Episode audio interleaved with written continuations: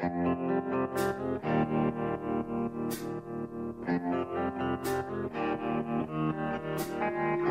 listening to the Hazard Ground Podcast with service members from across the military sharing their stories of combat and survival. And now, here's your host, Mark Zeno. Welcome into the Hazard Ground podcast. As always, we appreciate you joining us each and every week. Before we get to this week's episode, featuring a former Marine who uh, had multiple deployments to Iraq, including one where he almost died, or at least he says he did. We brought him back to life, but he has since started his own private security firm as well written a book about his tales. We'll get to that in just a moment. But first, please continue to go to our website, hazardground.com, for all your Amazon shopping needs. Very simple. Go to hazardground.com, click on the Amazon button at the bottom of the homepage. It'll redirect you right to Amazon. You do all your normal Amazon shopping. We will get a percentage of what you guys spend and then I'll donate a percentage of that back to some of the charities and organizations heard on the show here, featured here on the show. It's an easy way for you to, to help out veterans charities just by doing Amazon shopping, but you got to go to hazardground.com first. I see every day, I check out how many guys, how many times you guys are doing it and you're clicking. So keep up the great work. Uh, make sure you guys do that for all your Amazon shopping. Follow us on all the social media sites, Facebook, Twitter, and Instagram at Hazard Ground and Hazard Ground Podcast. You'll catch us there.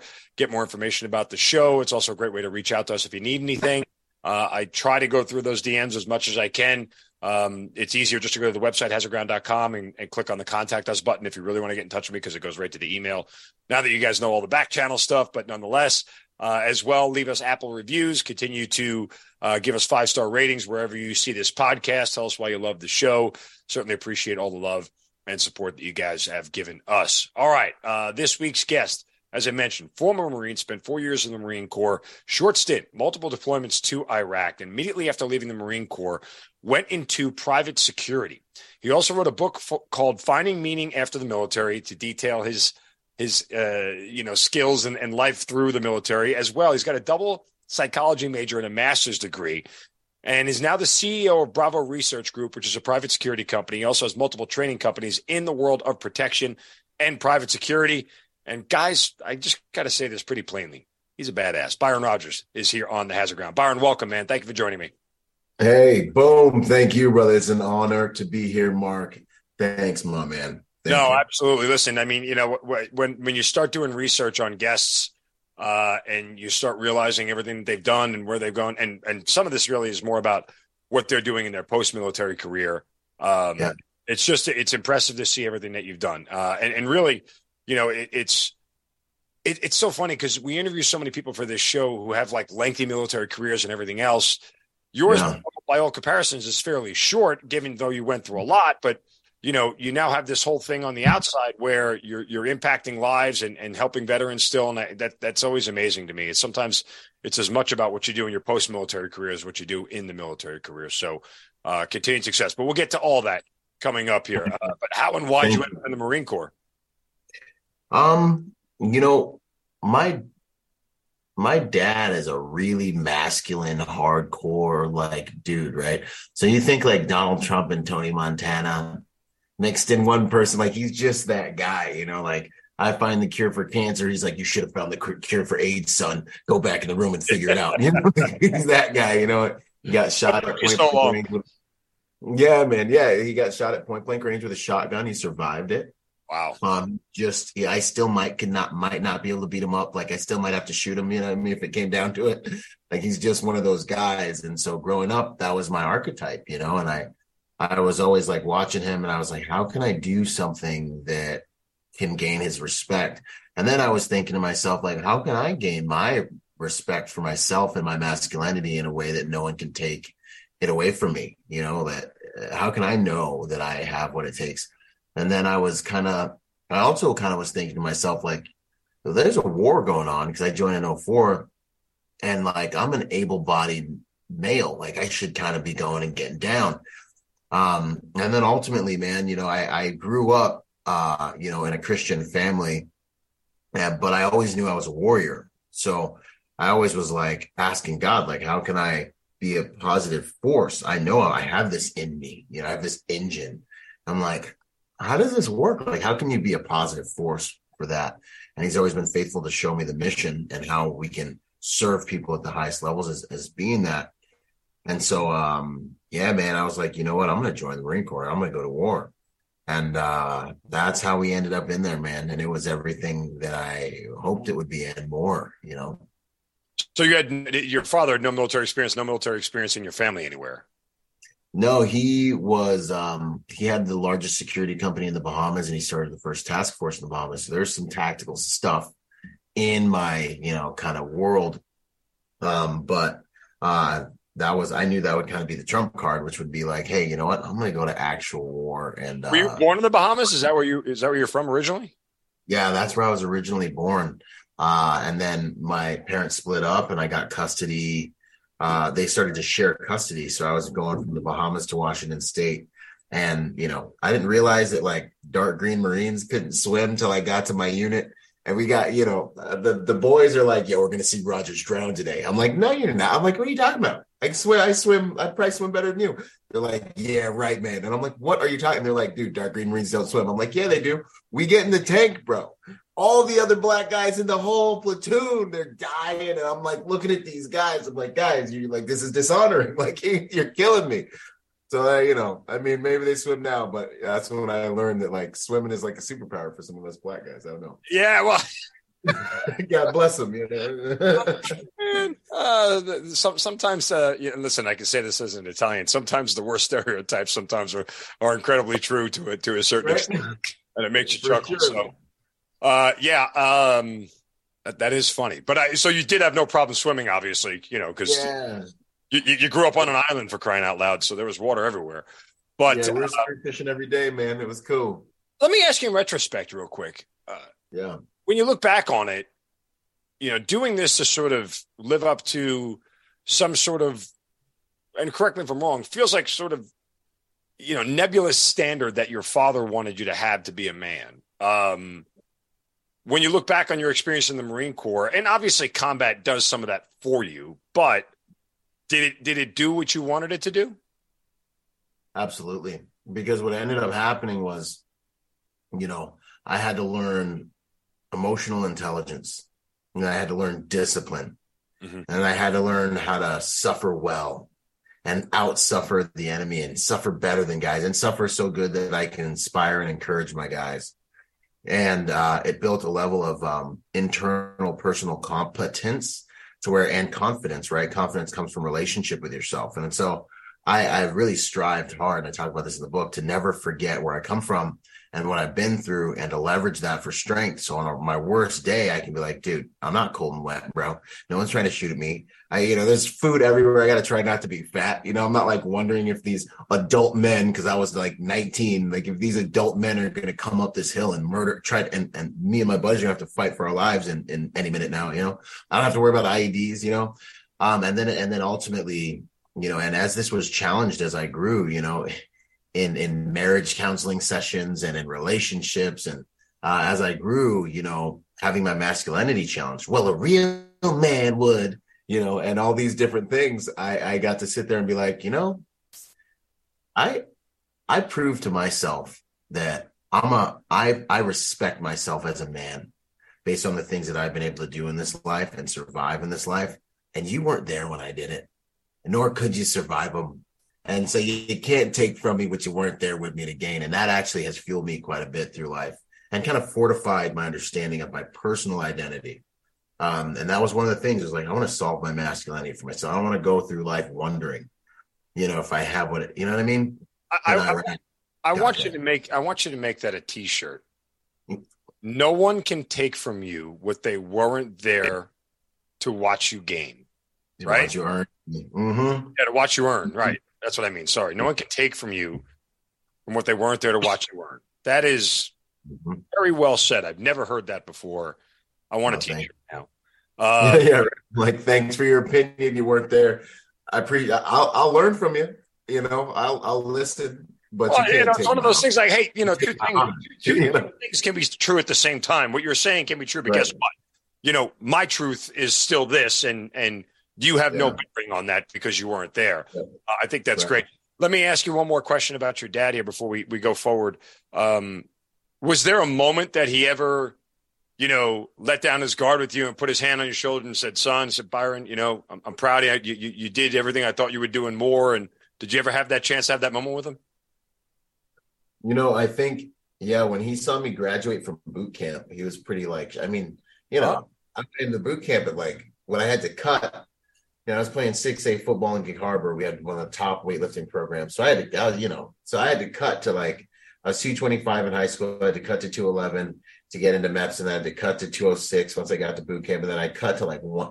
And then I got out of boot camp at 175 pounds. I hadn't been 175 pounds since like eighth, ninth grade. Okay.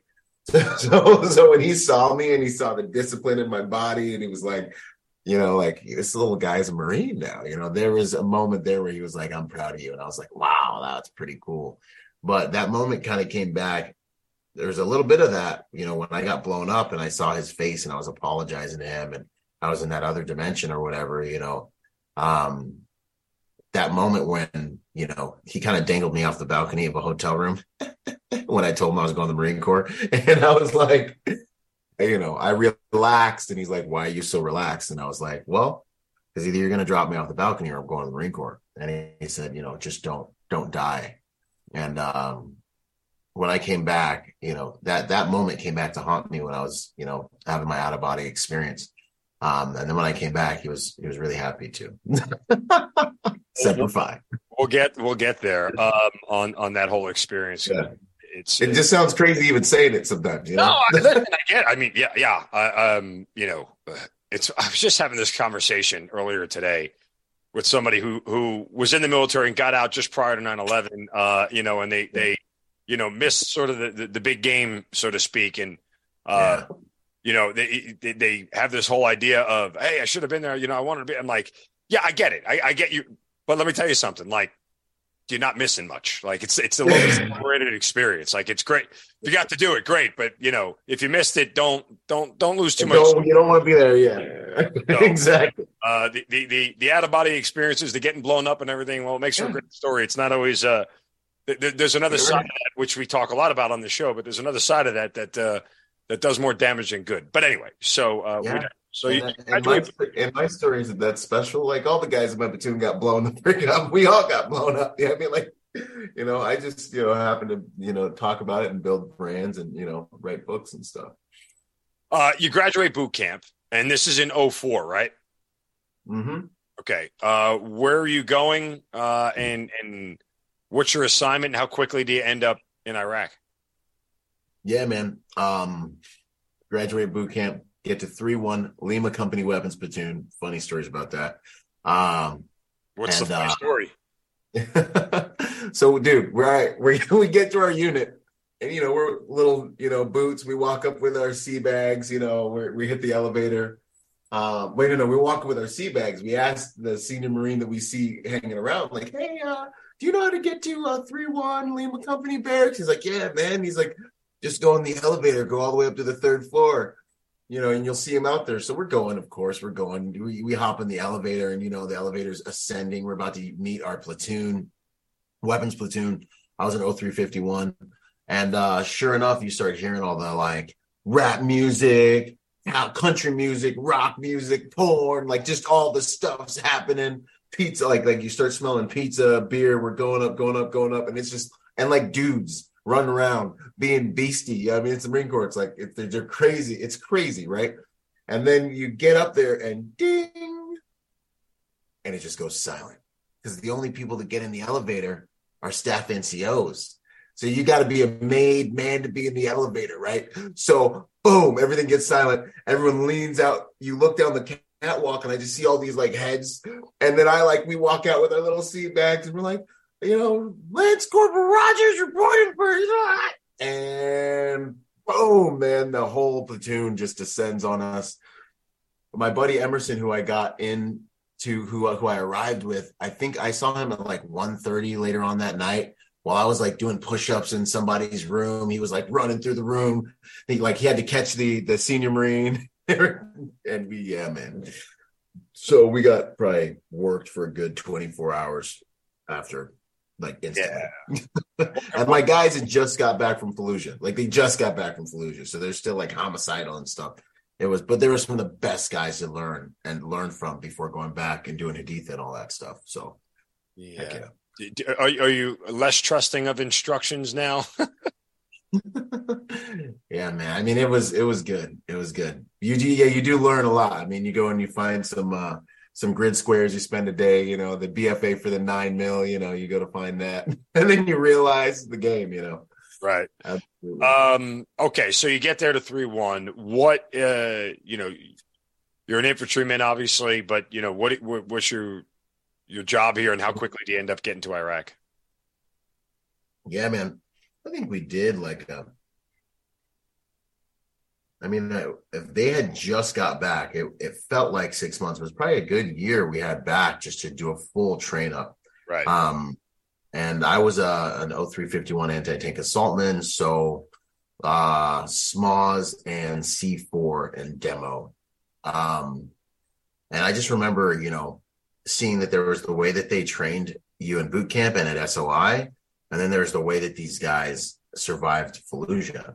And they and it was literally like training day. And that's why one of my products is called training day, because it's literally like, yeah, I know what they taught you, but this is how you don't die when we go back over there. And I saw my buddies die. We're in the biggest urban engagement since Hue City in Vietnam, homie. Like, like, like put your hand in the holes in my arm and touch like the bone that I still have after getting my bicep ripped off from you know, da da da da da, whatever happened. Like things like that were happening, you know, like um what, so when, great, when they when they do that to you and they're sort of giving you the reality of this whole thing, was there a yeah. part of you that thought you bit off more than you can chew by signing up? There were two times when that happened. Yeah, there was the the my first uh like close to the first night in the fleet when I was able to make a phone call. Yeah, I hit up my girlfriend was like, This is like this is like government sanctioned juvenile hall or something. and I just remember being like, you know, like, because I just was like, I was like, this is not like, you know, you know, this is like Uncle Sam's Misguided Children, it's, Lord of the Flies. Never like hall. it is in the brochure, man. Never like it is. Yeah, and I was like, whoa, what's the commercials so cool.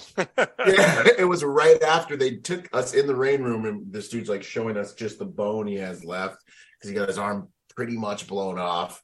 And he had us all grab the bone, and I'm just like, dude, this is. And then you know they're showing you all the like, you know, all the moto videos and stuff. Um, and then you know, so yeah, that was one moment, and then the second moment was my first night riding into combat. Um, and I'm a long answer guy, so you just let me know if you want me to pause no, or go. Tell, or tell your story, bro. Go ahead. uh, we we're on uh, the Haditha Dam at like 3 or 4 a.m. You know, we get down probably like 2 33 a.m. And uh, we're painting skeletons on our faces and, getting our face paint and everything going. And I remember we push out into the middle of the desert. And it's just that eerie feeling of, all right, here we go. We're about to really do this for real. And this is my first night, you know, getting outside the wire. And uh, I remember we're staring at the city in the distance and we're driving towards, you know, Haditha. And uh, we stop off and we meet up with the Iraqi army dudes. And I just remember being fascinated by how like weird and different they were, you know, like Mr. Mister, you know, when Tuscan, you know, like asking where you're from, you know, Sora, Sora, picture of Madame, Madame, like what's picture of your wife and all this. Yep, yep. Yeah, and you're like, let me see pictures of my wife, man. Don't get crazy. And, but but you know, you're like just you're, you're you're being cool, you know, and um I remember kind of being really fascinated by that, and I'm staring at the city that we're getting ready to to, to invade, and then all of a sudden, the lights just completely drop. The whole, you know, the the all the lights to the city shut off, and um, I didn't know that was going to happen. I was a boot, so I was like, "Wow, all the lights just went off to the city. You know, I'm like, wow, you know, and my senior Marines of like, of course, recon just cut the power, like idiot, right? And and so we're rolling in, and um a Bradley goes flying past us. Uh, and it seemed like the army guys wanted to get to the city first, or they didn't coordinate something, but that Bradley had an ID. Um, uh, um, he, they drove right into a minefield um, and they were off in the distance enough to where it didn't really impact our path, and other units started trying to get to them. And I just remember seeing my first mushroom cloud, boom. And I remember watching, you know, all that fall. And then I remember listening to rounds cooking off and, you know, you feel like you're seeing and hearing dudes things, just the chaos. And I remember at that moment, I was like, uh, this doesn't look real. And then that voice in my head was like, you don't know what real is yet, son.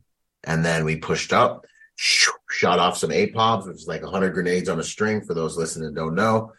Boom, on a string with a rocket. Those landed, kaboom, blew a big trench.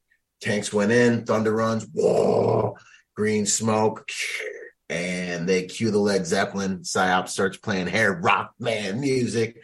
And we get in there and we run in behind the tanks, man. And you know, I almost shot someone on accident because I was like shook, but I thank God I didn't. And then we get to a house, we go firm, and then psyops takes over, and you get to listen to women scream and babies cry and evil laughter while the mosque kicks on, and you know they do their kill the infidel shout out night, and you're listening to little popcorn like gunfights in the distance and dogs. And my uh corporal praxis, Thomas Praxis, comes up to me and he's like, he's like, "How you doing, Rodgers?" And I'm like, "I'm good." He's like straight up freaking Twilight Zone, isn't it? And I was like, yeah, yeah, it is. and that was my first night in it. In the morning, I found two 155s and almost killed myself, blew myself up, but thank God it didn't. I didn't. there is Good a, um, there, there is a, a, you know, uh, th- there's, there's something that clicks in your brain when you realize real is real. Um, you know, the first time you yeah. like, you've seen enough movies and you've heard gunfire and you're like, okay, that's what it sounds like. And then you hear gunfire and you're like, that's what it sounds like. But that's then what you, really sounds. But then you have to stop for a moment and realize, okay, like that can actually hit me. So yeah. you know, all of a sudden, like, and then when when you see one go by you and you can tell that one yeah. by you, you're like, whoa. Yeah.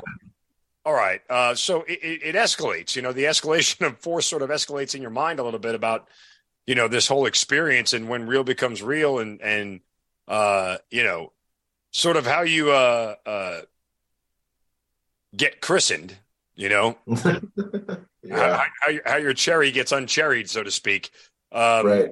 uh you know is, is is a little bit different for everybody but listen i think it's important to understand um you know those moments because i always ask people all the time about fear you know like i think it's I, I, I think failure to acknowledge things that make you afraid in combat is sort of delusional. Um, it's okay to be afraid. It's okay to, to listen. Fear kept me sharp, man. Okay. Uh. The, the, pucker factor is what I needed to operate at an optimum level. The one yep. time, the one time I got relaxed and wasn't afraid, that's when bad shit happened. That's when bad shit. Mm-hmm. That's when when you were found yourself in a pickle you might not have gotten out of. By grace of God, I did. You Went know, too deep.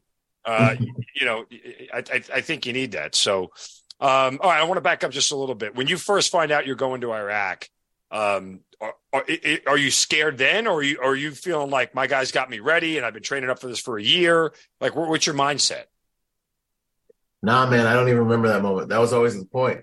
that was literally the point. I was like, yo, there's a war going on. You know, and I was like, walked into my cafeteria in high school and was like, yo, I want to play Call of Duty in real life. you know, like like zero thought. Like I went back on base and I was driving around a little while ago and I was looking at these like 19 year olds and I was like, did did they take advantage of us? Like, am I sure I knew? you know, I was like, God, I mean, you can take an 18 year old, you can do a lot of things with an 18 year old. But yeah, man, I I walked right into my cafeteria, walked right up to the army recruiter. I said, and you know, take it for what it's worth. You know, I know everyone's going to be, you know, this is this will start a fight in the comments, but uh, I was I looked at him and I was like, I want to join the hardest enlisted branch I can. I want it to suck. I want it to be a challenge every single day. I want people to look at me and know I did something hard that not a lot of people can do. And he was a he was an Army Reserve in his defense, and he just looked at me and he goes, looks to the left, looks to the right. He's like, you should probably just join the Marine Corps. and I was like, Roger that. Thank you, sir. Thank you. Just thank you. And I walked over there and was like, take my soul. Like basically was how it went down. Right. Um, nope. Hey, baby. Um, when you get to Iraq, uh, do you know exactly what your mission is? Like, what did they tell you about what your job was? Okay, I'll see you when you come back, baby. Love you. Sorry, she knows how to open the door now. yeah. Daughter? Yeah, man, the best thing in the world, man. I'm uh, I, I'm I'm jealous. I, I I am only a boy dad, no girls. So hey, I mean, you know, yeah, she's pretty awesome. I wanted to have all boys, but I ain't never loved nothing like I love that thing. But well, then again, it's easy phase, man. I know. you know, how old is she again? She's like three, so this is the good part. yes. Side note, like I, I mean, that was part of my my motivation uh, for always wanting a girls. Like I saw all my guy friends who had girls. I mean, it must be awesome for somebody to think you are king of the world for about 15 years. Then it's yeah, all yeah. downhill. I don't envy you by the time she turns 15. yeah, right. hate life. And I'm going to be like, cool. Yo, dad. My okay. men are out taking territory right now. Yes, right. go, go, get that hill, son. Um, but yeah, so uh, you know, dichotomy of parenthood. But anyway, um, no, I was just saying when when you were uh, when you got to Iraq, did you know what your mission was? Did you have a uh, you know a, an idea or, or were able to comprehend beyond just being squad leader infantryman? Yeah, man. I mean, it's interesting question because the second time they didn't really tell us anything. They were like, "You're here, dominate the area." We didn't really technically know exactly where we were.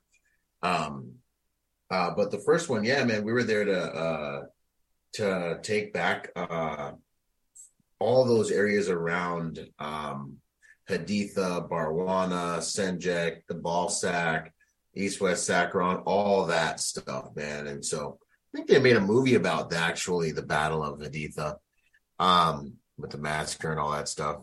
But uh, so that was really our mission. And then me as demo, like we landed and we just started clearing cities, man. Like we just started clearing, we cleared Haditha and then we just kept pushing.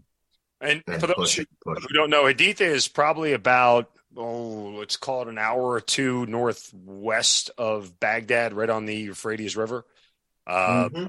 So it's, you know, just for a point of reference, in case anybody wondered, but, you know, Tigris and Euphrates split right down the middle of Iraq. Euphrates is on the west side, Tigris is on the east. Um, but just for reference points. So you're a little bit north of Baghdad, but still, that's a, you know, that Anbar province where you guys were was was a high level Marine territory across the board. So you know you have this dam to deal with. Um, what was yeah. it like when you get there as far as the because you got there in what 05?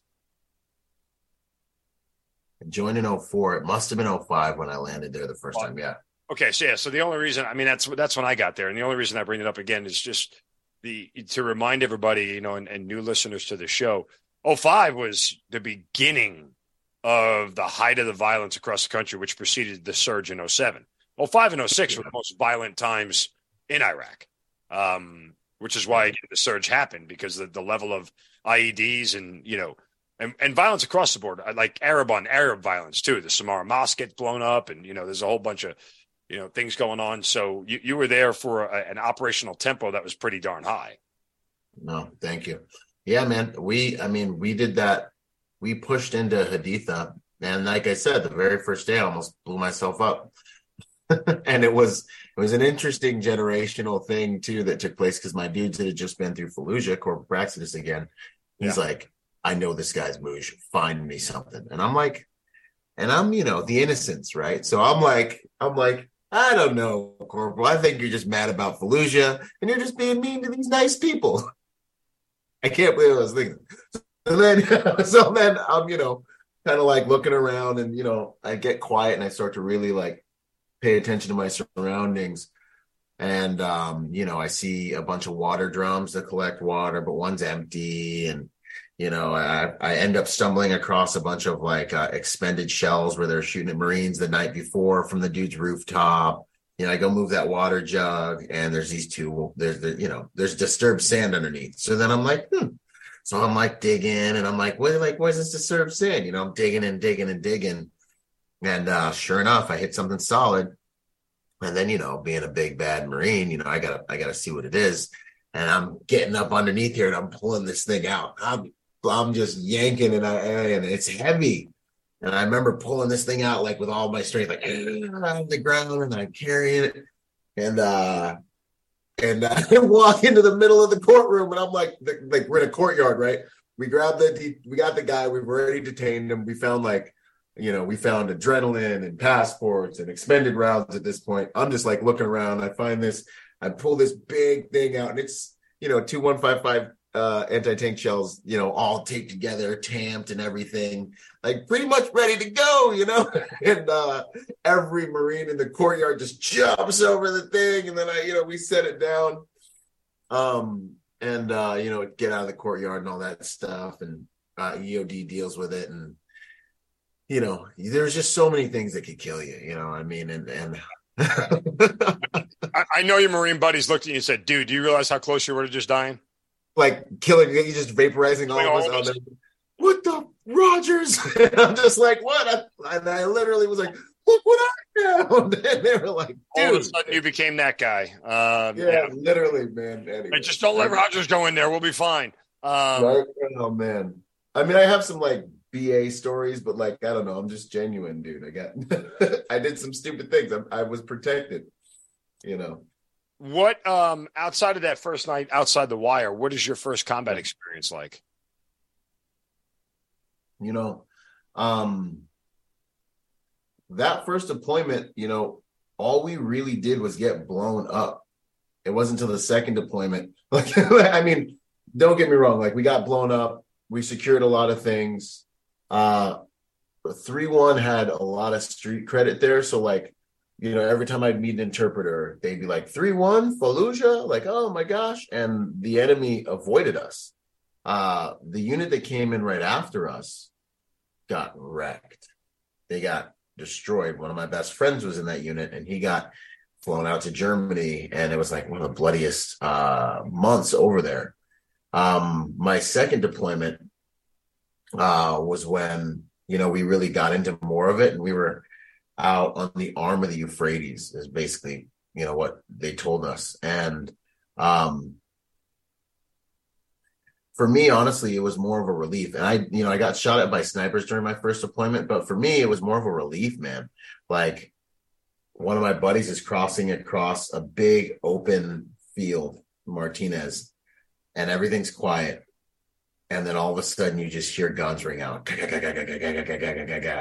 Martinez comes over the comms and he's like, Rodgers, come get me. I'm like, where are you? He's like, I'm here. And he's, you know, and I'm like, where is here, man? And he's like, I'm out here in the field. And apparently what had happened was um he didn't want to stay with the vehicle because he was a senior guy. So he was like, I'm gonna get out and search some stuff and check some stuff out. So um he ends up in an open field about 50 or 60 miles out into the middle of um the middle of nowhere, kind of in dead space. There's nothing but a telephone pole laying on the ground next to him that he's like huddled up behind while the enemy's at the in these buildings shooting down at him.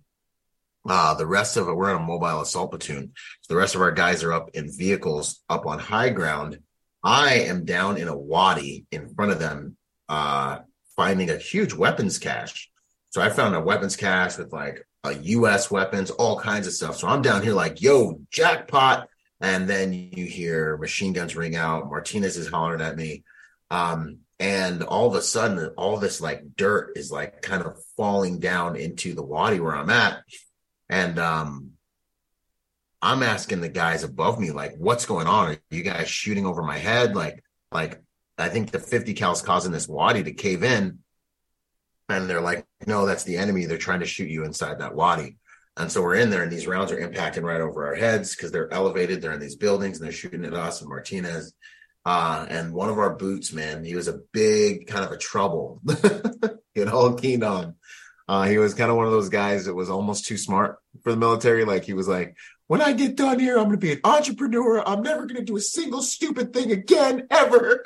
And I hate you, you know, like, but he was like a 300 PFT guy, you know, is really smart and he does this like 50 60 yard sprint back to the seven ton gets it up there covers tina so he can get in um our humvee humvees move into position and start pounding on the buildings that are right across the wadi kind of giving me cover fire as i run out of this wadi with my uh, fire team i get to the top of the wadi and everyone's shooting at the buildings and i get this weird feeling like if i was them what would i be doing and i look to my right and there's a perfect berm perfectly flanking us. And that's when I was kind of like, man, I'd be over there flanking us. And I'm watching that berm. And sure enough, I see movement behind the berm. And I look at my boy Tap, who's up on the, I don't remember if it was 50 or if it was a 240. And I'm like, they're over there. And we start redirecting fire at that berm. Uh, my lieutenant, God bless him, War, War Frank, you know, uh, he passed, but he's like, you know, what are you shooting at? And this was when you had to PID everything because all the things that went on in Iraq, right? I mean, you obviously you always have to PID, but like it was really bad. Everybody was like mad pucker factor. And he's like, What are you shooting at? I'm like, the enemy's right there. And he's like, Where? I'm like, right over there. And then they peek their head back up. And my boy who was on the on the machine gunner, he's like, he was one of the smallest machine gunners I ever knew. Man, he ripped that weapon over on the top of that Humvee. They peek their head back up, and you just see boots and pieces of AK flying all over the place, right? Um, and then uh Lieutenant Frank pulled us out of there because we were at the very edge of our AO. And then because we found that cache, that weapons cache, we actually pushed more into um, that area, which turned out to be um, which turned out to be a very hot area. Uh, and we ended up going into Pegasus Bridge, this operation that was like probably our worst worst operation of the deployment. It was like our Black Hawk down kind of. Um, but yeah, that was my first time, and it was honestly, man, we were charged. I was charged up. I was a little relieved when the round started. Um, once it cracked off, because I knew I wasn't going to get blown up, and then I was kind of like, um, I was scared as I was running out of that wadi and rounds were cracking over my head. I was just like, dude, I don't want to get caught by a stray round like that. But I did. I did. Uh, my Oakleys fell off my face and I stepped on them. I had the thumps, you know what I'm saying? I had the thumps and I did stop, grab my Oakleys, put them in my drop pouch and keep running. Oh man. But anyways, yeah, it, it, it was a it was a baptism by fire. And then we almost got into a fight when we got back because we had a staff NCO who was just a horrible Garricite that was like, I want to report on every single one of your rounds. I need a paragraph on every single uh, direction you fire for every single round. He wanted us to write out a written report for him. And we just, you know, we weren't going to do that. So yeah, man, it was, it was, we were, and then also we were upset because we wanted to, we were young. We wanted to keep fighting. And Lieutenant Frank, for all we know, could have saved our lives by being like, hey, we need to get back to back. We need to get out of here. We're out here by ourselves. We don't know what's out here. We are by ourselves. So he pulled us back. So really, we spent most of the time, you know, like I thought I was going to Valhalla today, and Lieutenant Frank wants us to go back home. You know, like we were just nineteen year old, you know, asses. Uh, yeah, yeah, literally. So that was all in your second deployment, though. You said right. Yeah, man. Yeah. Go back to the first one where where you got blown up. I'm curious to hear more of this uh, out of body experience. Yeah. So, um, first deployment, man, was IED heavy. Um, we're rolling down the street and, uh, In Haditha. uh, yeah. And I remember, I just remember, you know, Doc's like, yo, Rodgers, you should lean back. Like, um, you might get, we, you know, we, we could get hit if we get hit. Something's going to happen. Like something could happen, you know, like you should. And I, cause I was kind of like leaning over the side a little bit. And then I was like, ah, okay, yeah, yeah. Let me just. Are you are you in a regular Humvee at this point, or Negative. We're in a seven ton. Um, so I'm in a seven ton. We're rolling down the street. My doc's like, yo, chill out, lean back, bro. I don't want you getting blown up. I'm like, yo, if we get blown up, I'm finna I'm finna burn it down if we get blown up, you know. Usually, you know, you make you make these arrogant statements before you get punched in the face. So then um, you know, we're rolling down the street and uh we had a guy in my platoon, Foster. Um, he had caught an obscene amount of IEDs. Like he may have been blown up like eight to 10 times. Like he just was unkillable. Uh, I watched him get launched 250 yards in the air, something like that. Like watched him just kaboosh. I got out of a truck, sprinted over to the vehicle, and then he landed. Like he's just that guy. So he has a sixth sense for IEDs. He's a sixth sense for yeah, that's know, not a guy you want to hang around with a lot. Yeah, yeah, exactly. Like, but he just knows, like, he just knows when it's about to go down. So he he's like, you know, silverback. I'm gonna stop and take a look around, dude. I got a bad feeling. I'm, I'm like, Roger that, bro. You do whatever you got to do, man. You, and he's my driver, of course, right? Um, and right as he rolls to a stop, I'm in a, I just, I'm in a black room. like all of a sudden, I am just in another experience, man. And I you didn't hear it, you didn't see it, you had no recollection of any of it.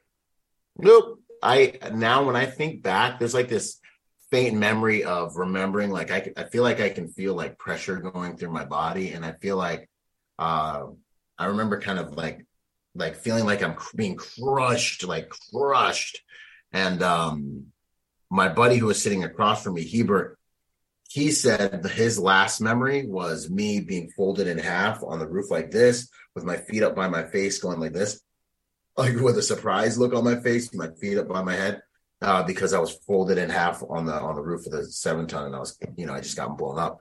I kind of can kind of remember that, but for me, I was just like upset in Iraq, sweaty, smelly, pissed off, and then I was just like, and I and and in this in this like room or space or area where I was, um, I was totally at peace, dude. Like I was totally chilling.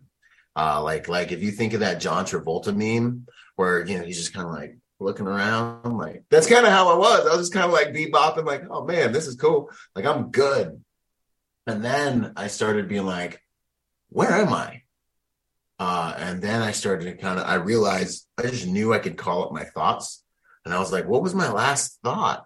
And uh, I saw it like a green cursor, bro, like MS DOS computer, old school. I just saw my words come up why is the water cooler trying to come up your ass? like that was my come up my ass. That was my last thought. Sorry to cuss. That's what I was thinking. And I remember being like, why is the water cooler? This is weird. And then I was like, oh, I was sitting on the water cooler. And then I was like, oh, I was uh I was in Iraq. And then I was like, oh, I was on patrol in Iraq. And right about there, I, it was like someone just hammered me in the solar plexus like the, an explosion of the deepest sorrow I had ever experienced in my entire life. A sorrow that I remember and I'm I, I live to never experience again. Um, just exploded from the center of my being as I realized, oh my gosh, I died. I'm a pile of guts on the floor in Iraq. And right about at this time, I my consciousness kind of like went there. Like I remember seeing Wellerman.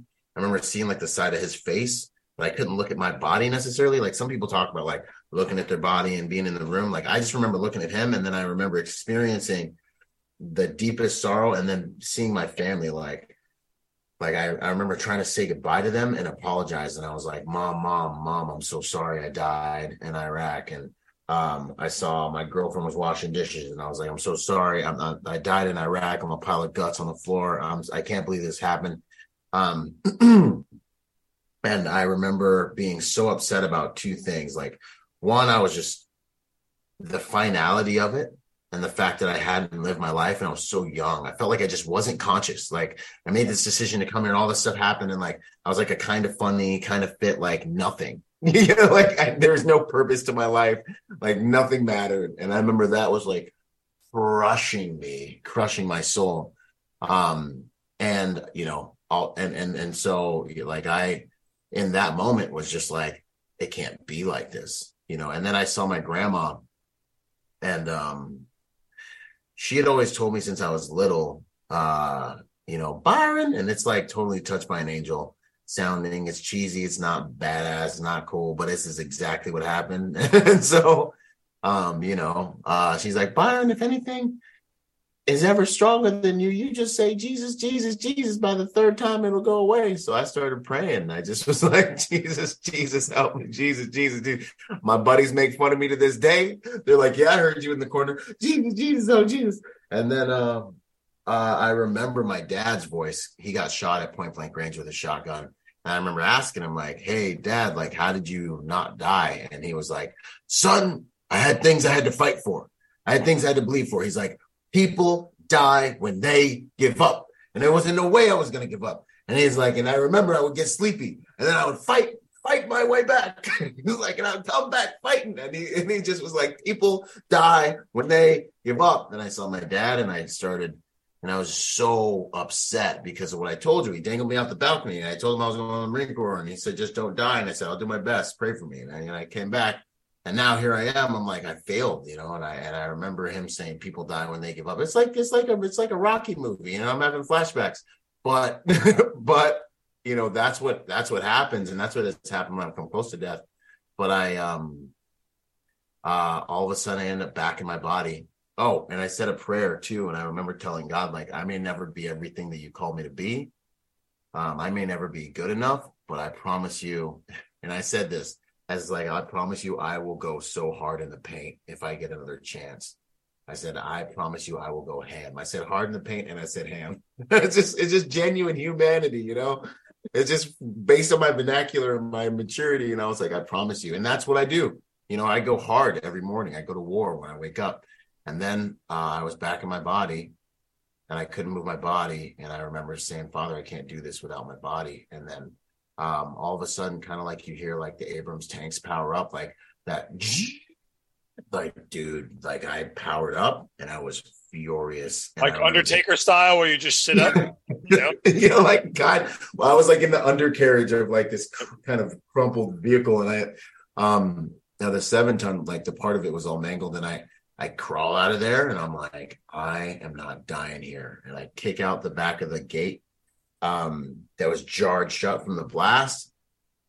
And I black out. I do remember like running up and like looking over the edge.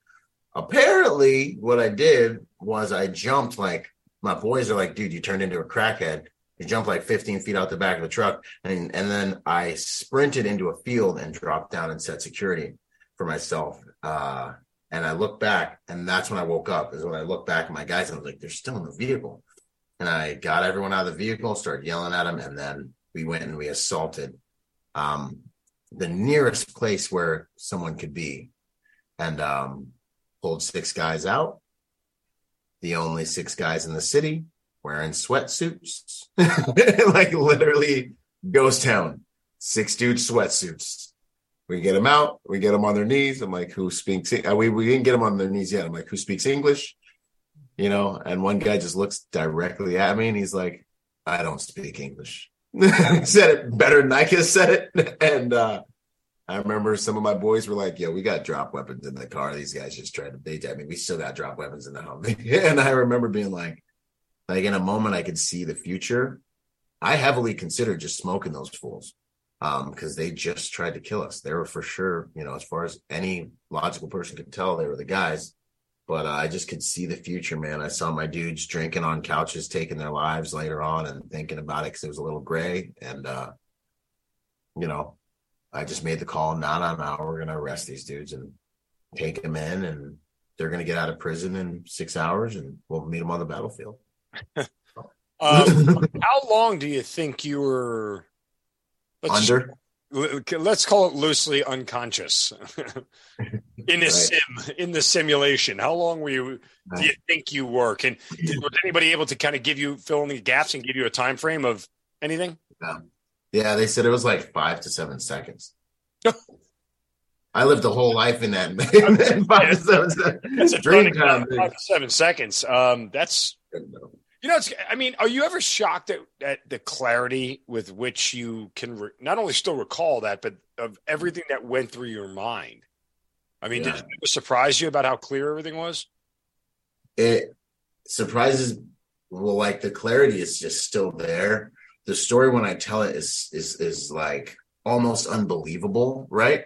It's like it's like, geez, like man, that really happened. It's still to this day. Sometimes it's like, what does that mean? You know um, I think that it's been God's preserved it in me because like it's part of my testimony. So I tell I tell it, you know, if I show up, I'm probably going to tell you about it. It's like that's my Phoenix moment. that moment changed my life, changed the way I operate in the world. You're talking about like sometimes it's about the things you do after you get out, which for me that moment was like, dude, we are going to war now. We just went hard for Uncle Sam. That's really cool. Now in your civilian life for the people you want to serve, uh, for the people you're connected to, your family, the God you serve, all that. You go to war to do amazing things to serve the world now. You know, this is what you represent. And so, like, that moment completely changed changed the frequency I was living life at. You know, I was just kind of a cool dude trying to like get laid and like hang with my boys. You know, before that, I was still a Christian, but like I realized how thin the veil between life and death is too. You know, and I got to experience that regret, which I am in, I'm in fear of. Um, and so, yeah, man, a lot of interesting things came out of that. It was a it yeah. Was a I mean, I, I uh, sometimes I don't like you know asking all these deep questions, kind of going out of order chronologically, but um, no, I love it. I'm curious because when I hear you speak, like you know, obviously it's passion and, and it's and it's emotion and it's great. Um, do you ever get tired of going to war every day? Because it feels like, you know, at some point in time, the fighter eventually wants to put down the sword. They want to put down the yeah. weapon. Like, when yeah. does I, I mean, and maybe it's just a metaphor for you. You know, maybe I'm reading into it too much, but I don't sense that mm-hmm. in talking to you that you don't you don't attack anything without the uh you know the the the, the ruthlessness of man can provide. So, uh, are you are you ever tired of still going to war? That's like, a very good question. Mentally, man. can you disengage? Yeah, no, absolutely. Um, psychological, like, uh, not durability, but versatility is huge. Um, this is where your master's I, degree in psychology comes in here. I'm, I'm we're digging. right, right. No, but I mean, so in terms of my life's purpose, there's a true north that I'm always aiming for. Sure. Um, everything builds into that, right? So like at war, I rest, I eat, but there's like a my purpose adds boundaries and gravity, you know, and and achieving that purpose honorably. So I like don't want to lose my family while I go after that purpose and and and become what I need to become to serve these people. Um, I need to make sure that I rest so that I'm optimized. I need to make sure my health is on point so I'm optimized. And so I go to war, but I, I think if you look at it in a really holistic perspective, um, when we were at war, these are the things we had to do, but there was a mission. You know what I mean? So I think what I mean is like, not like I'm out there fighting every day, but I am trying to push that flag and take territory every single day. You know, like um, I wake up early because, you know, I did that for Uncle Sam, but I have such a mission that adds gravity and draw to my life. But, you know, every single day, five to seven, you know, I spend time with my family. I spend time with my daughter. I spend time with my, with my wife. That is like their portal. Unless something's burning down or I got to go evacuate a client or something, I am present with them. And then after that is more wife time, you know, but from about 4 a.m. until up into there. And then sometimes after the backside of that, I am freaking hammering. I am abusing myself, my mind, and everything to get down down that battlefield. And I think for me, there is balance in that. And then my PTSD was very, very much having to do with the disparity of intensity between combat and nerf reality in the civilian world. PC, nerf, like a Lamborghini and it forced to drive in a school zone, just dying inside. And so I got into drugs and everything, did a lot of things really, really fast and hard because I was into I was seeking more dopamine in life. Now I find a lot of that dopamine from fitness, training, and execution of life's purpose. So I think that's kind of my therapeutic kind of path too. Yeah, I mean, I, I again, not having any psychological degrees, just you know, um, experience, I guess. But you know, cool. I mean, the the anxiety, uh, it, it, feels like it's anxiety. I'm just like doing a mental check in on you right now. You know yeah. that because, like you said, that that level of intensity matters, right? Mm-hmm. Um, and and you know when your body is reacting to that level of intensity and anxiety I know when yeah. my body is doing it, like in the civilian world, when I'm getting, when something is getting me to that level, I can feel it. Mm-hmm. It's a biophysical yeah. reaction I can feel that goes on inside me. And, and I have to do this sort of mental pause to remind myself, you're not in combat, dude. Like, no one's dying here. Chill the F out. Yeah. What are you getting so spun up about? Um, mm-hmm. Take a breath, say a prayer, you know, Push. There's peace. There's peace in, in, in somewhere in this whole thing. Just find it and go sit there yeah. minutes. So I, I'm just you know hearing you talk about it.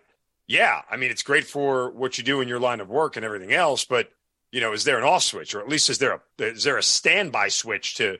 And maybe that comes from five to seven every day, right?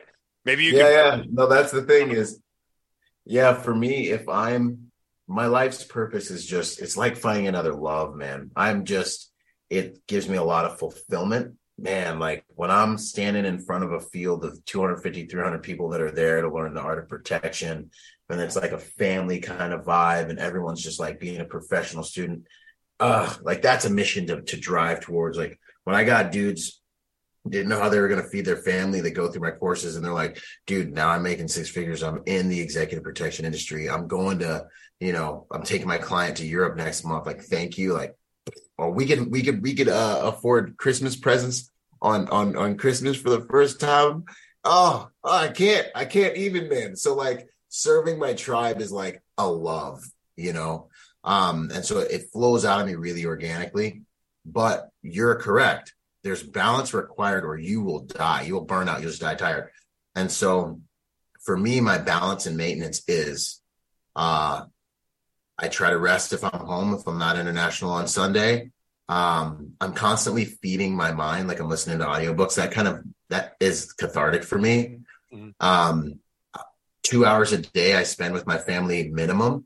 Minimum. A lot of times I'll just hang with my wife after that if there's nothing pressing.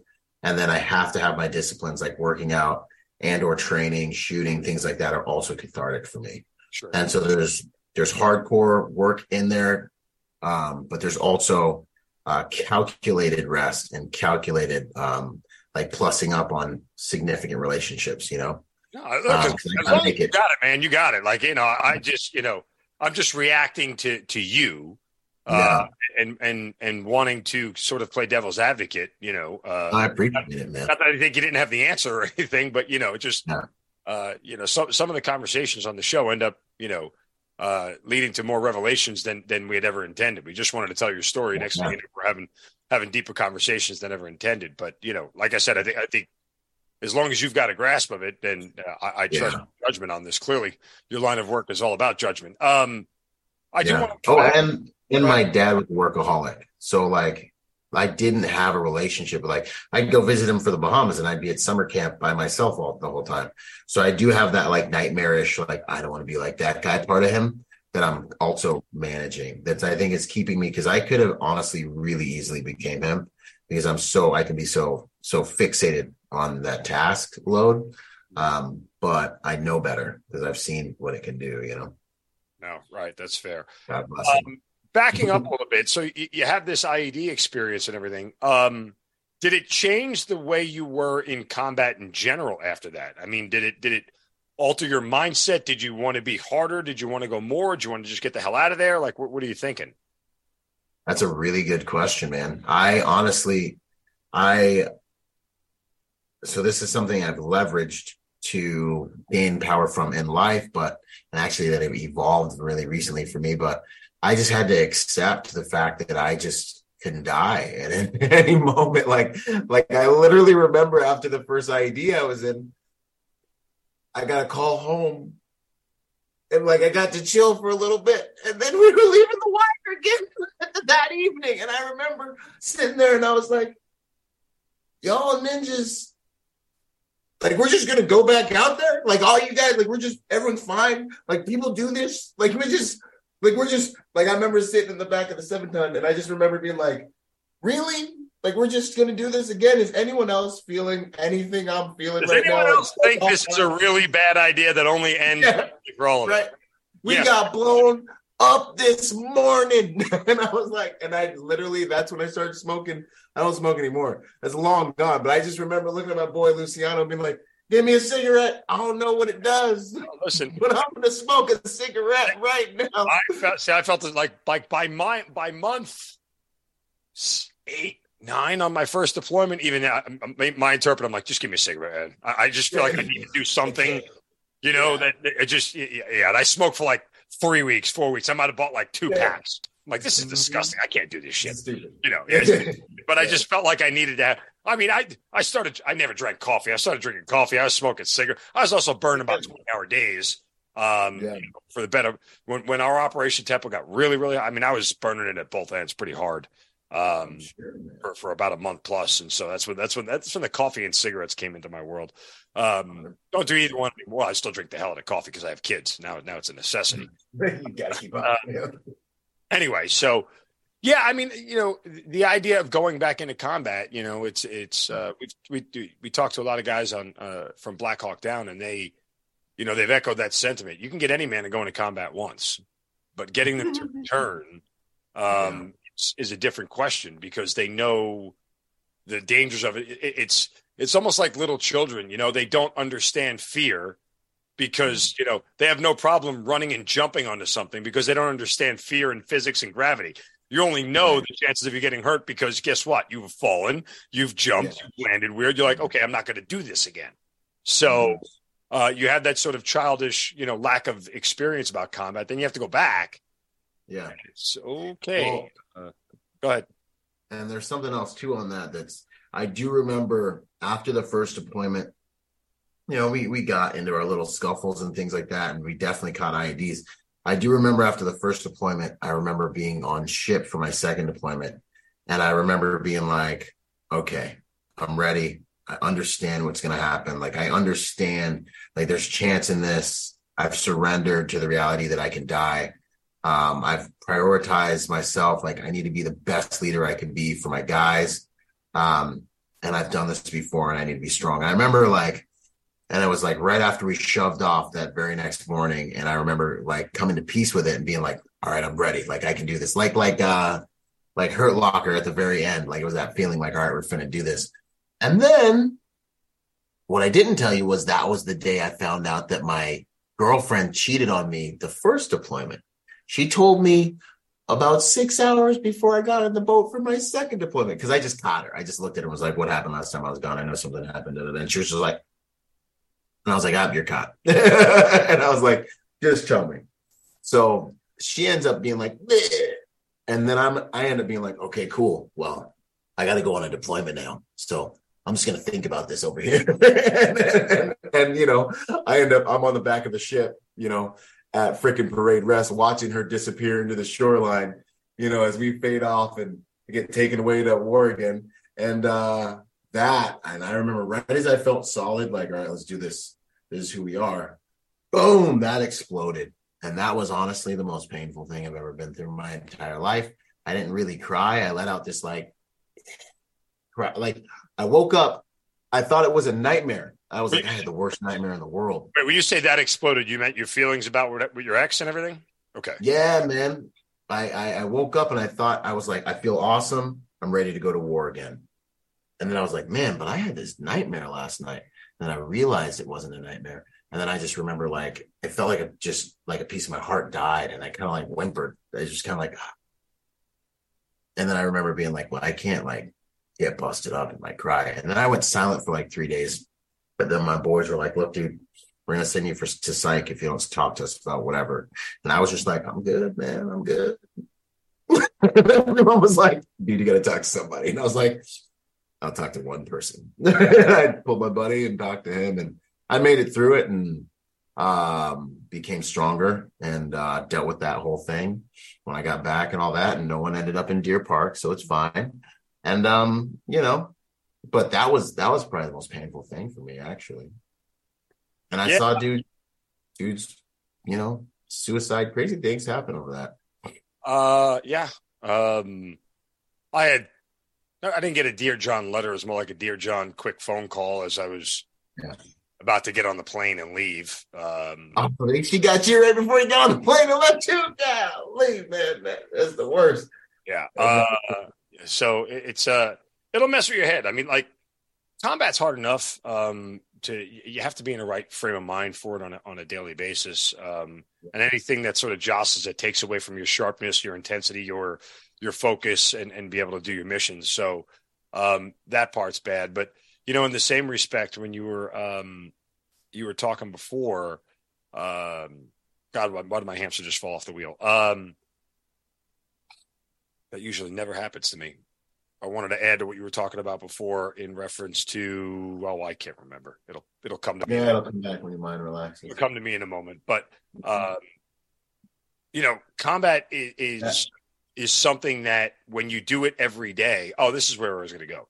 When you talk about, you know, um, when you do it every day, you want to be as sharp as you can. I felt like, you know, my mortality, I was less comfortable with it on my second deployment than my first because my second deployment, the it was the it was the drawdown of Iraq. Kinetic operations were coming to a, a, a cease. They were coming to a halt. I wasn't mm-hmm. going outside the wire every single day or or four or five times a week like I was in my first one. So even though I mm-hmm. felt mortality, like I felt like okay, today's the day I'm going to die on my first deployment. It was one of those things where it's like mm-hmm. I'm ready, I'm prepared. I'm I'm not going to be caught off guard by. The second one, I was very nervous just because I didn't do it enough. I didn't get outside the wire enough to know what the lay of the land looked like. So when you have to go back and do it again and again, by the time you that feeling sort of numbs itself away, right? You just you get you get anesthetized to the idea of yeah, we're going to get back in this vehicle. We're going to roll down the same road again, and we're to just going to go see the same people trying to blow us up one more time. Yeah, yep, hundred percent. You know, Um, and that Go ahead. no, that adaptation takes place over there, and I think you know, just a slightly different vein is I think my PTSD was um that becoming a maladaptation, a maladaptive quality when I came back here and was like, what do we even do? Like, like, like what? Like this is it? You know, like this is it, like forever. And I'm, mind you, I'm in executive protection. We hit 60 countries that first year, man. I'm on a private, I'm on private jets going all over the world. I still was like, I need something, you know, and uh uh yeah, man. So that that's uh it was interesting. And I and now I actually channel a lot of that intensity, and that's part of what what I use to fuel me as I try to outperform myself of yesterday. You know, Um, I ain't this, but like that's just how I like I feel comfortable with that lifestyle, you know. Right, right. Uh, when you get back from your second deployment, did you Yeah. know you were done with the Marine Corps? Um, yes. How? I would say pretty shortly after I got done. Well, a few things. I, I think so. On my first deployment, I got to do some things with Stay Platoon. Was that first or second after that happened? Da, da, da, he got blown up. No, that was that was yeah. So I got to do some things with Stay Platoon. I actually joined the Marine Corps because I wanted to be a Marine Corps sniper. I wanted to be a hog man, and so um, when I got to do some stuff with them in Iraq, they were like, dude, Roger, you're totally cool. We want you to roll with, uh, like, come try out. Like, you're, you're good. Like, just come hit the indoc and, you know, we'll pull your file. And I had a staff NCO who was the nemesis of my, like, life, who, you know, literally pulls me back out and is like, Rodgers can't go. Mind you, he got blown up two weeks in country because he didn't listen to one of his corporals who had been to Iraq before. He thought he knew everything anyways and he literally got just got himself blown up within an hour of telling you know uh a lower ranking guy that knew you know to shut up. He's like shut up. I'm a gunner sergeant united states marine corps. Instant karma. God bless him you know. So um that guy misses the whole deployment. We land. I'm getting ready to uh state calls me up to to s5 or whatever. They're like hey get your stuff pack up. You're gonna we're gonna go run the indoc and he doesn't allow me to go you know achieve my dreams and goals. So for me i was kind of like i'm kind of already kind of halfway out of this outfit. Like i don't know. And then a lot of the like mothers of america kind of rules started coming down. Like you can't cuss in front of new marines. And we were like what? Like I gotta I gotta go to war with these men. I gotta like I gotta know they're men, you know, like before we get over there. Uh you can't do tobacco products in front of your Marines. And it's not that we need to do tobacco, it's just the principle. You know what I mean? Like, you know, you, and then you know, Marines started being like, This was hazy and they were mean to me. And it's just like I was like, dude, I can't even with this. And I was like, I'm not going back over to war with these cats, with these old whatever you guys got going on. And so then I started looking for a way out. Um, you know, and the rest is history. But yeah, I was pretty over it once I came back from that deployment. Uh, once I realized they were just, I joined the Marine Corps partially too because I have five sisters. I needed to find a place where I could be a man. So that was big for me. I was like, I need to find a place where I can be hard, where I can be hard on people, and people can be hard on me, and I can develop, you know, in in strength and like toughness, you know, instead of all this like feeling stuff. So Um, when when you uh, when you make this decision, do you tell anybody that you're leaving? Um, Like when I when I made the Marine Corps decision, or what do you mean? Yeah, when you, I- you, you when you decided you were, you were done with the Marines, I mean, what did you say to people around you? Um, let's see. I mean, everyone was kind of done, man. Everybody was like that old guard, that whole generation was kind of like, dude, like, you're gonna stay in and deal with this? Like, and everyone was kind of like jumping ship, like having the recruiters move them around. And, um, so yeah, man, I mean, I got no pushback really. And my, you know, all my big brothers kind of moved out to different things and different billets. So, it was kind of like my turn to be the head dudes. And I was kind of like, nah, no. So yeah, it was totally cool. Um, with, with my brothers, you know. Um, what did your parents, what did your dad say when you decided you told him you're getting out of the Marines? Um, it's interesting. I would imagine he would have been, hey, come down to the Bahamas and, and, and work with me. But no, it was at that point, I had really become my own man in a lot of ways. And I was kind of like on my own path and moving, you know, and, um, you know, I don't remember him really having much to say about it. I remember him being like, you know, I miss you and I love you. And we had a good relationship. I do remember him inviting me to the Bahamas to start taking over business operations. But literally, he, you know, and I did. I got out. I got right into executive protection by the grace of God. And then I ended up going to Florida. you wanted to do? Like, how do you how do you make the jump from Marines to executive protection, personal protection?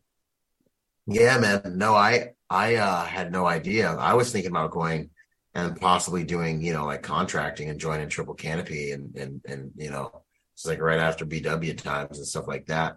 Um, had a, a an invite from DynCorp and things like that, but I, um, so I was going to go that route where I was going to become a cop. So I was kind of like, well, I got to carry a gun for somebody. Is all I can really do. So let's check these two avenues and the executive protection thing really just happened by the grace of God. I'm sitting in my kitchen and, um, you know, I was just like scared because I didn't know what I was going to do next. And it's like, hey, man, you know, like you're really cool and like tough and stuff, but like, like, how you to make money, bro? you know, like, how you to provide, buddy? Uh, you're kind of funny and stuff, but like, you got to make money actually. So, um, I just was praying. I was like, Father, I don't know what I'm going to do and uh, I heard that that voice that's kind of guided me my entire life. And uh, he was like, "Go to Hennessey's, become a bouncer. You're going to become a bodyguard and travel the world." Clear as day, bro.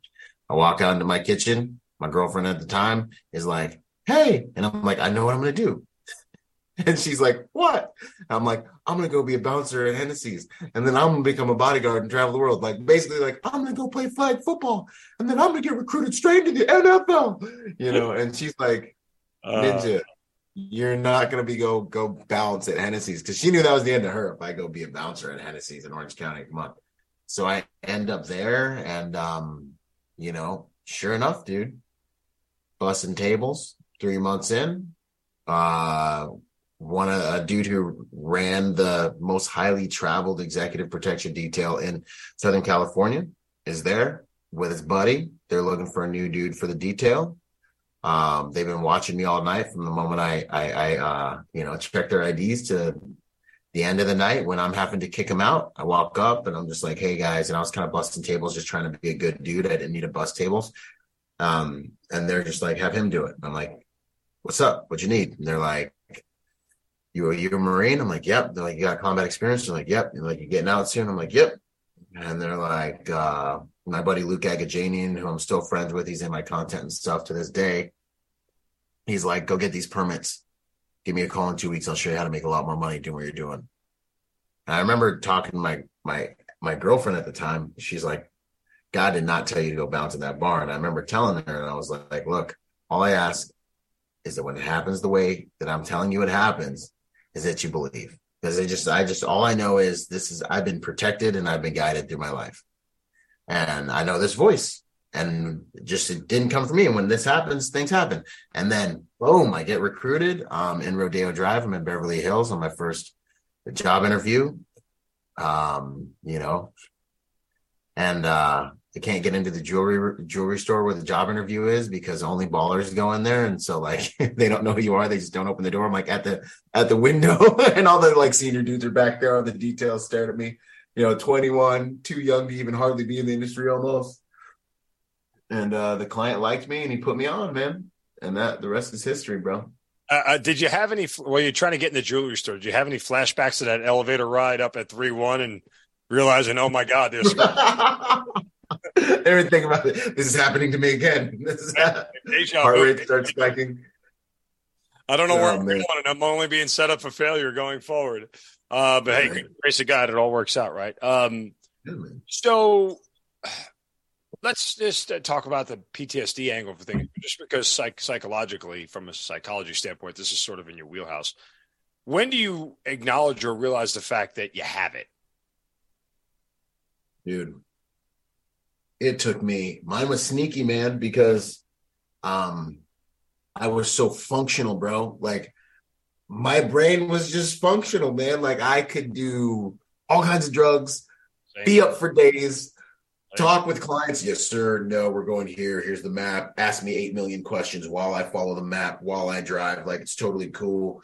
You know i'm good. And i was able to be like ultra functional. And so for me, I was just having fun, man. And I was just like, I can handle this. I'm a Marine. I can handle this, you know?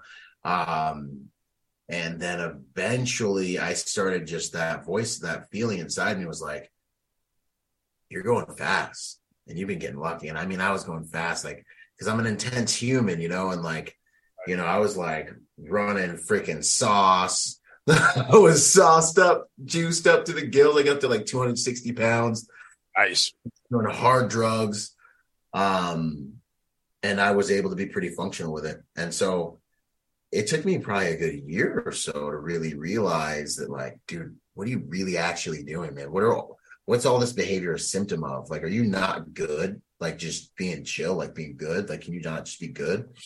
And um, then I started to kind of like introspect and then uh I just did a hard, hard right and failed out of California, went down to Florida. And I did it for I did it for business reasons. I did it for a lot of things, but I also did it to just clear the playing field. And fortunately, I don't have an addictive personality. I can be like, I can I can fast for 40 days. I've done that before, so I can stop a lot of trash. I can cut things out. So um, I just stopped for messing around with all that stuff and was like, dude, you've been blessed with a lot. You take one wrong turn playing this game, your life will change forever. You're already black. Don't mess it up. Don't make it worse by doing hood rat things. My grandma in my head, you're already black, son, and you made it worse with getting them tattoos. You're gonna have to be twice as smart to get twice half the. I'm like, yes, my grandma's old school. You know what I mean? Like the real old school. You know, they wear the pants on the hip up on the belly button. Anyways, um, uh, yeah. No, listen, you know, uh, starting out with a strike when you only get three of them is uh, no need to give yourself an extra one, right? Um, yeah, man. You know, so it was, I, me. It was really sneaky because I wasn't depressed. I was like hammering on life, and I was making money enough to afford everything. Yeah, I mean, I, you know, mine mine's very similar. I, you know, I, I, was able to function for a long time. You know, I just uh, it didn't really start to become aware to me until you know I realized it was having an effect on my kids. Like that's really when when it, when it starts to bounce back at you um, mm-hmm. through people close to you. Is at least for me, it was the was the wake up call. Um, when did you have time to go get your master's degree in psychology and your regular degree, I should say? When when, when did all this happen? Um, I didn't have that. I mean, you know, it was one of those like it was one of those like uh I don't have time. I have priorities. Things. It was one of those like let's do war for this degree kind of thing. like like it was like um you know, I got my AA just like all remote, like while I'm sitting on private jets. You know, I run into guys that were with me when I was young every once in a while in the industry, and they're like, dude, I remember you. You're that dude who would like whenever we got downtime on the detail, you'd like break off and like be doing college courses and stuff. like you'd be in the hotel room, like, yeah, man, cool. Um, and I I mostly, you know, like I just was all about facing fear. And I have, you know, I had like a dyslexic thing and was never good at academia. Like I'm not a schoolboy, you know, I'm an entrepreneur.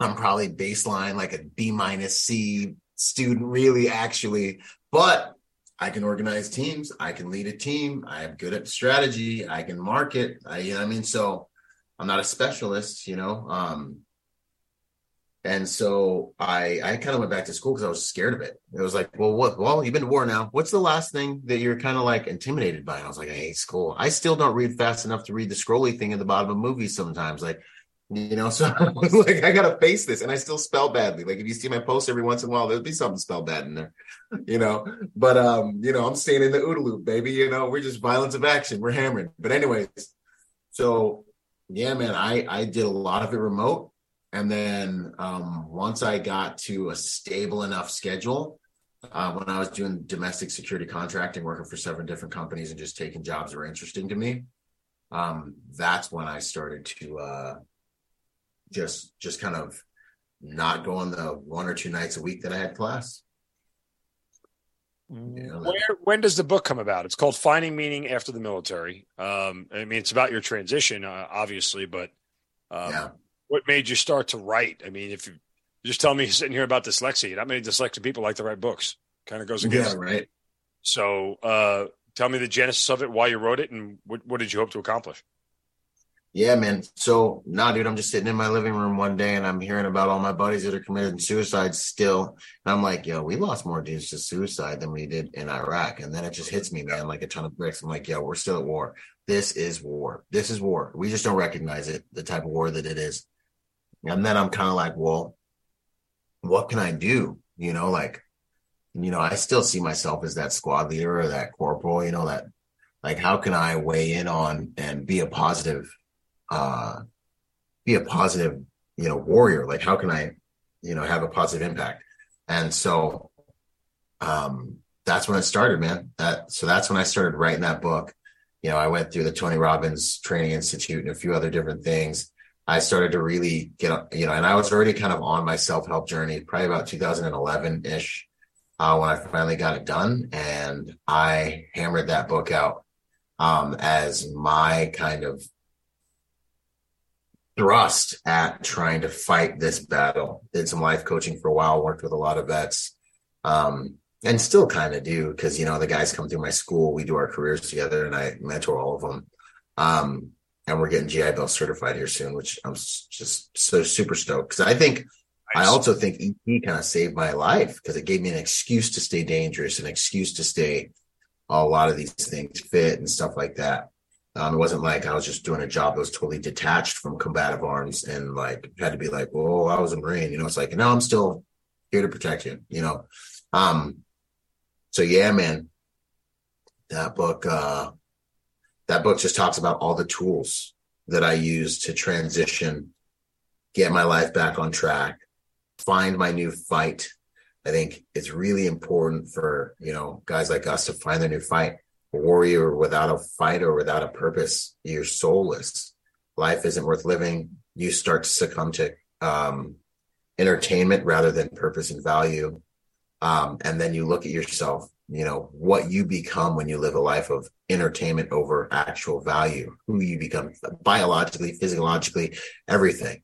And the atrophy of identity sets in where you don't even know if you you believe your stories your wife doesn't even want to hear your stories anymore. You know you're a different person now. You're a you're in and that atrophy of identity of that kind of honor honorable person you used to be kind of sets in. And i think that's around where dudes start tapping out and things just get really out of control. Um, there's a long answer to that, but that's the short. No, but it's it's an accurate answer. I, I, mean, it's so there's there's that. Um, where, what do people say about the book now when they read it? Like, what, what's some of the feedback you get on it? Did, did, did it accomplish what you wanted it to? Yeah, man. I honestly, it has. It's got a lot of really awesome reviews. A lot of people are like, "This has changed my life. This set me back on track. It's amazing." I want to do a like republish. There's a few little things in there that I want to kind of like change, not structurally, but just like what I'm doing now and like how I can serve people now is not necessarily in the book. Um, but you know, it's done great, and I keep getting calls, honestly, from publishers, um, you know, to republish the book, which I'll do at some point. But um, it's it's it's been able to climb. You know, one of the coolest things. One of my buddies called me and was like, "Dude, I found your book in Barnes and Nobles just randomly by chance." And uh, it changed my life, and it's it's helped me, man. So thank you. I'm just like, what the heck?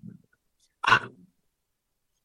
you know, like amazing. it's, it's mind blowing experience, to the least.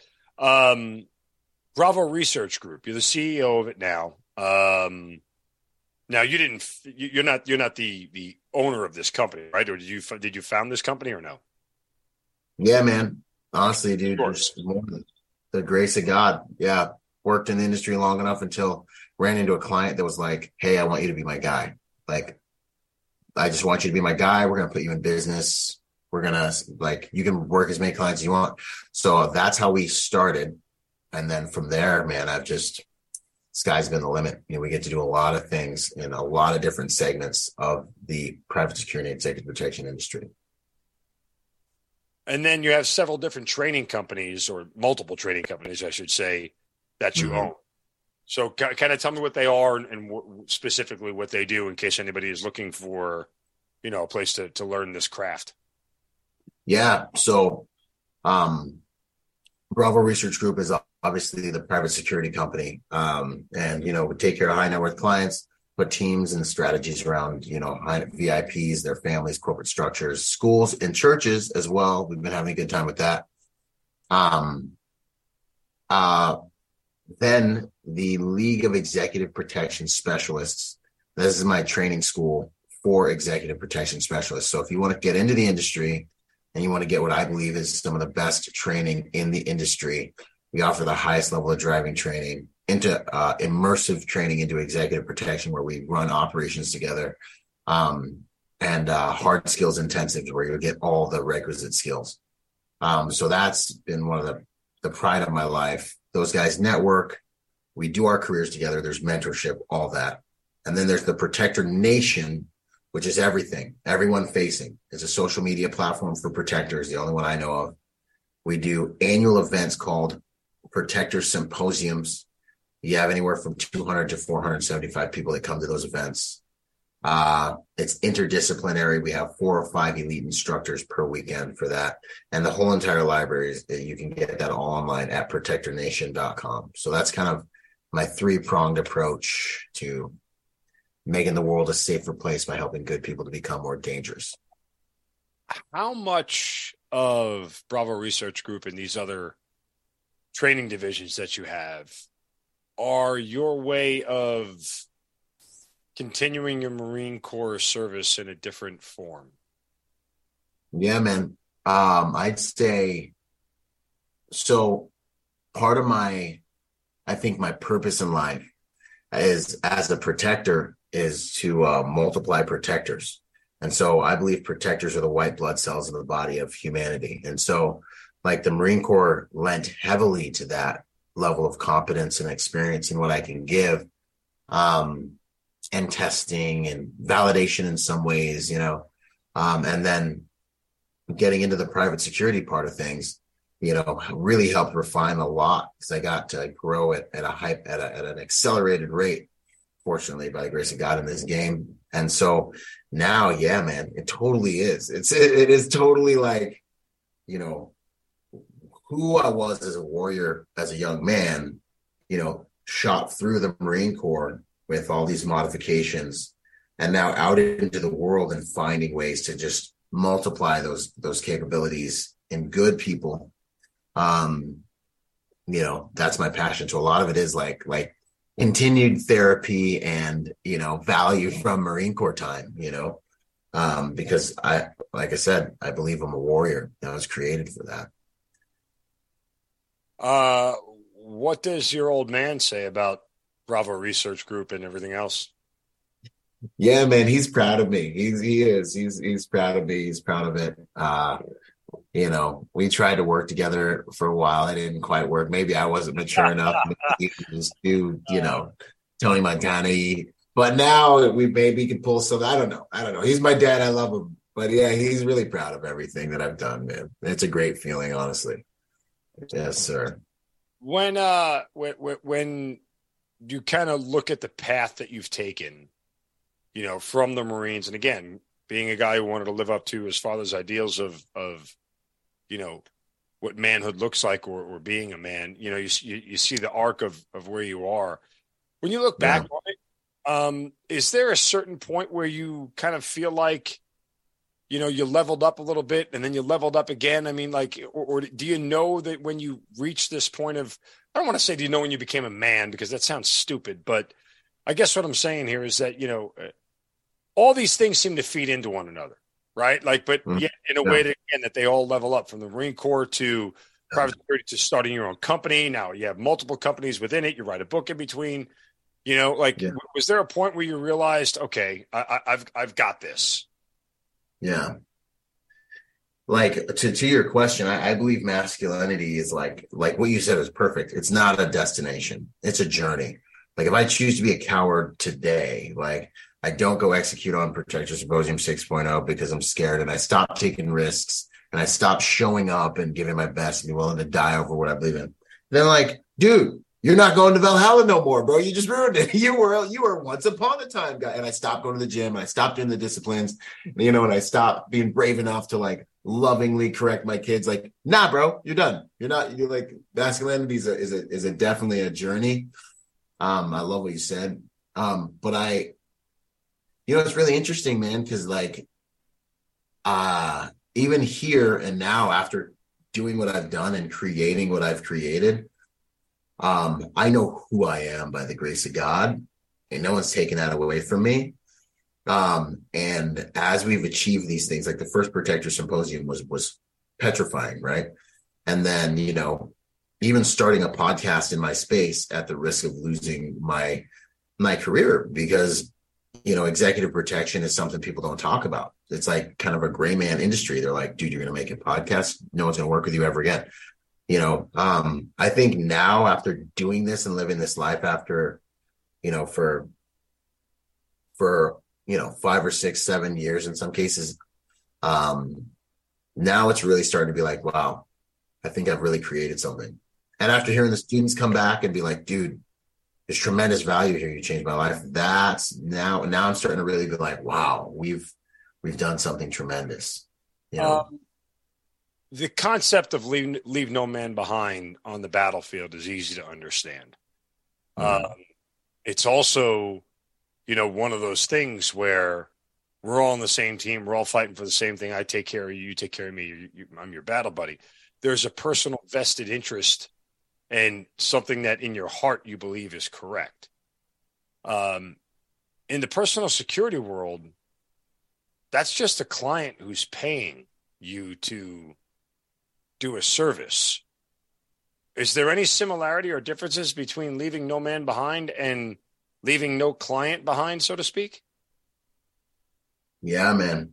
So you have uh mercenaries and you have protectors, right?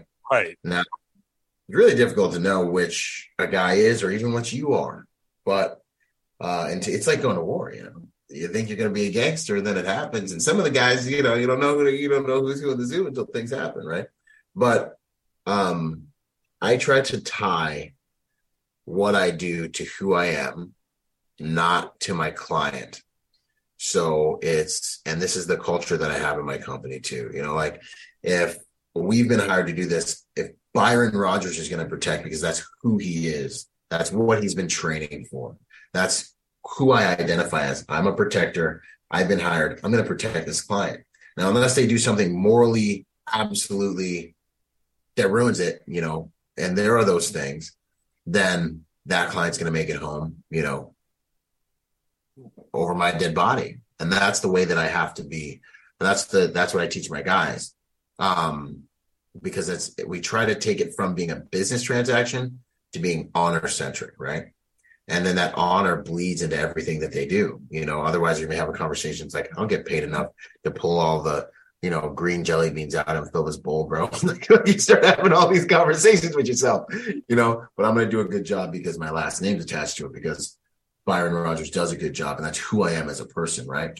Um, and so that's kind of how we face that. And there's a lot of this industry where, yeah, man, like, I don't know if they're paying us enough for this, you know. Um, there's a lot, and it's human nature. You almost you just it just depends on what type of person the person is. You can't almost even get mad at them if that's the type of person they are. But you know, the client needs to also know who they're dealing with as well. If you only had to choose one to do for your life, be a Marine or a private uh, security? Oh, I mean, executive protection, man. I'd be I'd be doing this if I could only choose one. You just I have more power, you know, like I can put teams on people, like I can do more good things. Private security, like I can do security for NGOs.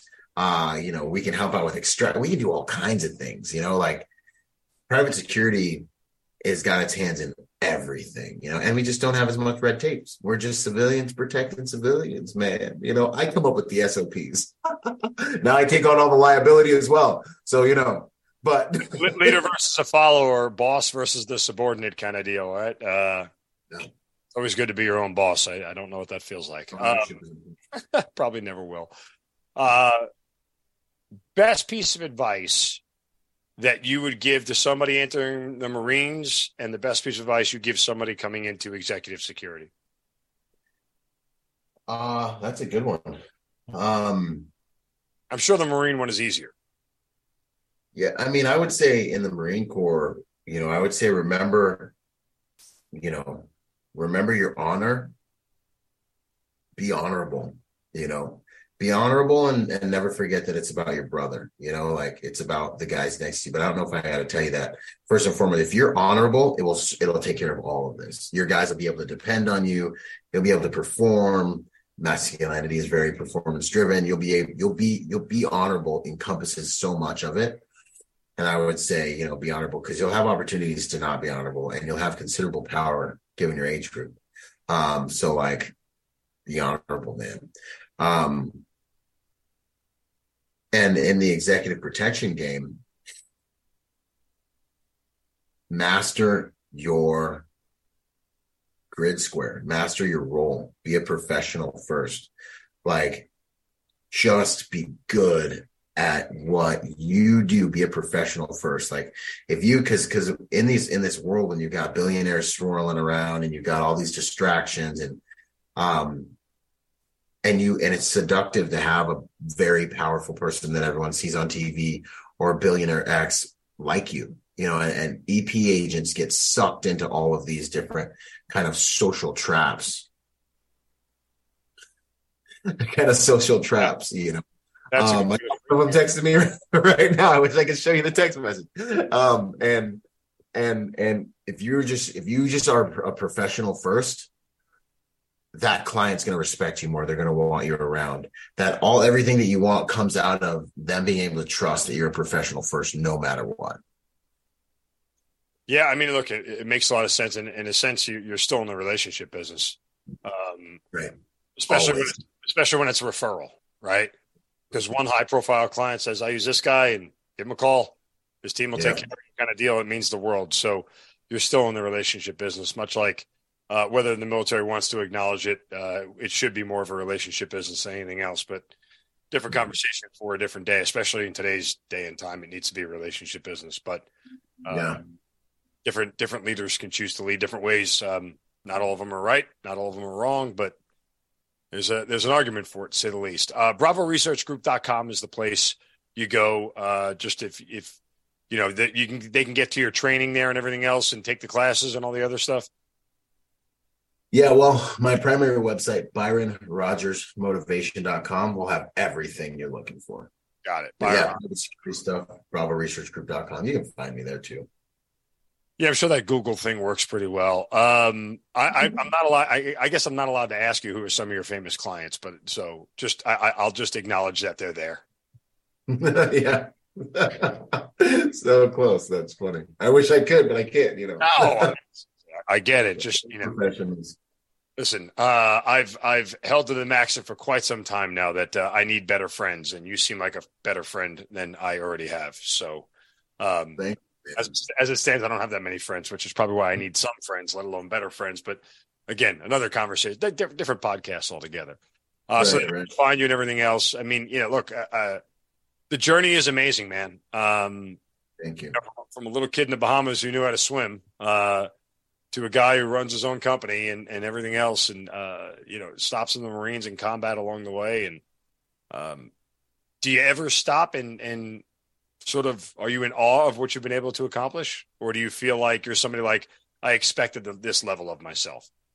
homie, homie, I was a chubby little friend zone fat, kind of dyslexic. Like I just, bro, I shouldn't even be here. I spend most of my life in a constant state of amazement and gratitude. And and and wanting so bad, dude. I want so bad for people to know dude, you can do so much more than you ever thought if you just get consistent, bro. If you just, if you just, if you little by little, if you just start trying, like I never dreamt, and I'm only 30, what, seven? I never dreamt we would be here by now, bro. I thank God for his grace. I see the miracle that this life is, the miracle that my body and my technology, my human technology, is what, 60, 70 trillion cells is. And I just wake up and I'm just like, Father, just help me help me not let the grace I've been shown be in vain and do awesome things today and and live the make the most of this. And I'm just in a state of gratitude, man. And I'm just gonna keep trying as hard as what I can. We'll see how far we get. Super awesome. You know? Great, great words. And everyone can have it, man. you know? Great words to end on. Uh, love the passion, love the smile and the energy, and wishing you nothing but continued success. Uh, again, the name of the book, Finding Meaning After the Military, if you want to check that out as well.